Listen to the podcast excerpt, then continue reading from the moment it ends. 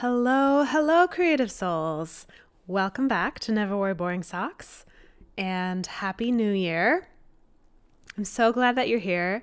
If you're new, Never Wear Boring Socks is a podcast about bringing more creativity into our lives. My name is Maria. I'm a visual artist, a musician, a poet, an herbalist, and a feng shui practitioner, and I'm a lover of fun socks. So, one way that I infuse creativity into my daily life is with creative sock choices. Because I'm gonna wear socks anyway, so they might as well be fun, right? My creative sock choice today is a pair of pink socks with pink and yellow mm, details. There's polka dots and some other stuff happening. And then there's this character from one of my very favorite children's book series, the Moomin books by Tove Jansson. If anyone's familiar with the Moomin books, I have Little My on my socks, which is very, very fun. So I appreciate having a character from one of my favorite pieces of creative work on my feet with me today. So, in terms of what I want to talk about today and creativ- creativity, I want to talk about boundaries. Boundaries are a tricky topic for a lot of people, myself included. And I think so many of us are raised to be nice, which is nice, of course. I believe it's important to be kind and considerate and compassionate and polite. Those are all things that I value. And if you're here listening to me, if my podcast resonates with you, I would guess that you probably also value these things to some extent. However, sometimes niceness is disguised as putting other people's needs first at the expense of your own. And I don't believe that this is healthy, nor do I believe it really serves the people around us that we're trying to help. The idea of self care is a big enough part of the mainstream consciousness by now, I think, that this is probably not a new idea to you. We hear a lot about putting on your own oxygen mask before helping others or filling up your cup first so that you have something to give. Basically, the idea is that you need to be taken care of in order to also take care of others. Taking care of ourselves doesn't need to look, I think, like the pretty bubble baths and manicures and pretty mugs and whatever else Instagram has told us to believe about self care. I believe that taking care of yourself really means having boundaries for yourself and respecting them again, this gets really tricky for a lot of us because we have big hearts and we want to help other people. And I have totally been in the position where I overgive of myself and my energy because I want to make other people's lives easier. And generally, what happens to me in these situations is that I burn out. And when I'm burnt out, I'm not helpful. I'm not nice. I'm not pleasant to be around. On the flip side, when I do take care of myself by respecting my own boundaries, which sometimes means saying no to helping other people, or gasp, even ignoring messages for a little while. When I do those things, I'm a lot nicer and more willing to actually be helpful. And my help is more impactful. My energy is more generous and loving. I'm kinder to myself and I'm kinder to the people in my life. So, you may be thinking at this point, if you looked at the title, are we talking about plants? Are we talking about flowers? What does all of this have to do with boundaries? And I have been fascinated by plants and herbalism for many years, and I've been studying in a small group with my teacher, Vanessa of Sacred Warrior, for a few years. And one thing that she has encouraged us to do that I really, really appreciate is to work closely with one plant at a time to really get to know them. She compares this to getting to know a person. So, like if you're dating one person for a year, for example, you get to know them a lot more deeply than if you dated like 15 different people over the same time period. And so in 2021, the plant that I really felt intuitively connected to and decided to work with one on one more closely and really get to know was rose. This was kind of surprising to me because it wasn't one of the first plants that I would have thought of in terms of herbs and healing plants. And I actually used to not really like roses because I thought they were kind of cliche and overrated. Now I'm kind of obsessed with them, which is maybe a story for another day. But anyway, Rose felt like Rose wanted to be my friend and my ally this year, so we spent a lot of time together. I invited Rose into my meditations regularly. I drew roses. If you are following me on Instagram at the Philosopher's Stem, you may have seen some flower illustrations, including some rose illustrations. Maybe I haven't posted any there yet. I definitely will if I haven't. You'll see them if you find me there.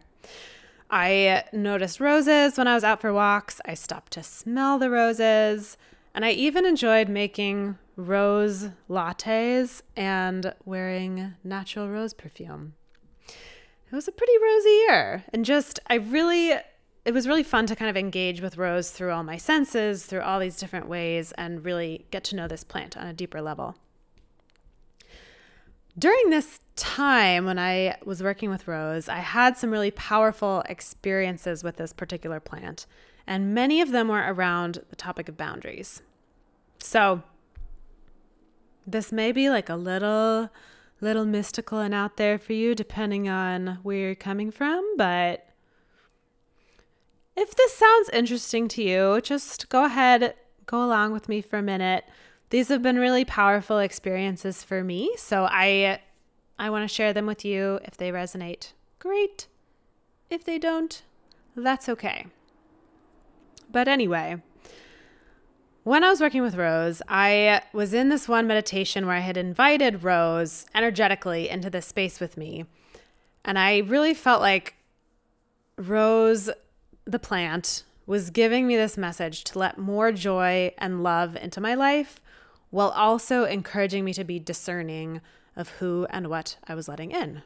Boundaries, essentially. She reminded me that I get to be in charge of who I spend my time and my energy with, and that this discernment is what allows me to express more joy and exuberance. So essentially, she was telling me that boundaries create safety, which allows for fuller expression. Obviously, that's my interpretation of kind of what I experienced working with this plant, but that's the lesson that I gained from this experience that has really stuck with me. And there was another time when I was going through something really challenging where someone in my life had disrespected a boundary that I had set for myself in a pretty rude and hurtful way. And so to calm myself down, I closed my eyes and meditated, just focusing on my breath. I didn't have any, wasn't doing a guided meditation or anything. But almost immediately, once I started focusing on my breath, once I had my eyes closed, I saw this image in my mind of a wild rose wrapping around me. And it felt like this plant was both enveloping me in softness and love and also fierce protection at the same time. A couple of months ago, I was chatting with a fellow student in my herbalism apprenticeship and sharing some of the shifts that I had experienced over the past year since I started working with Rose, just different things I had noticed in my life. And as I was talking, I realized that a lot of the growth I've gone through this year has been around boundaries. And this was really interesting because it wasn't necessarily my intention in working with Rose, but I really believe that Rose came in to my life to help me with what I needed to work on. And I think what I needed to work on was boundaries. And one of the most important things I've created a boundary around in my life is my creative practice. This used to be something that I would push to the side because it seemed like there were always other priorities, generally not my own priorities, that were more urgent at any given time. While this didn't feel like a big deal in the moment a lot of times, like it was maybe just one day where I was skipping my art practice, after many days it added up and I realized I really had not been making very much art at all over quite a long period of time. And I changed this by carving out time for a daily creative practice and then honoring that boundary that I had created.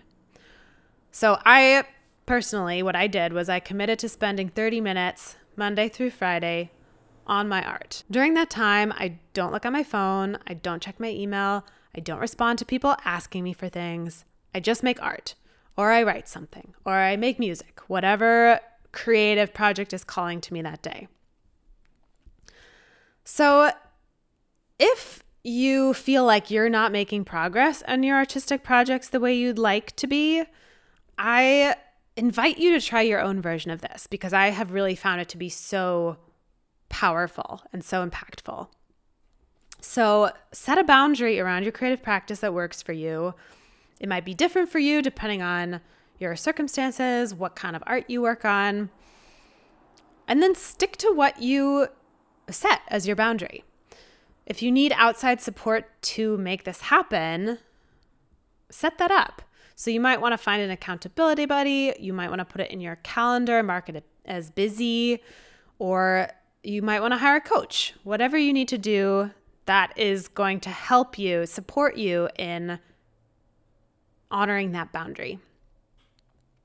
So, my questions for you today, for you to ask yourself and reflect on, are one, what supportive boundaries can you create around your creative practice?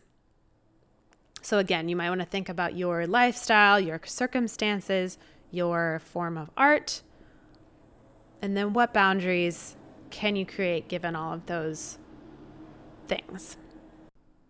And then, two, how will you enforce and honor those boundaries? What kind of support can you put in place to help you do this? So, this I think also requires a little bit of self knowledge. Do you do best with having another person holding you accountable? Do you do best with writing things down, checking things off? But spend some time reflecting on that and then set up whatever support you need to make that happen.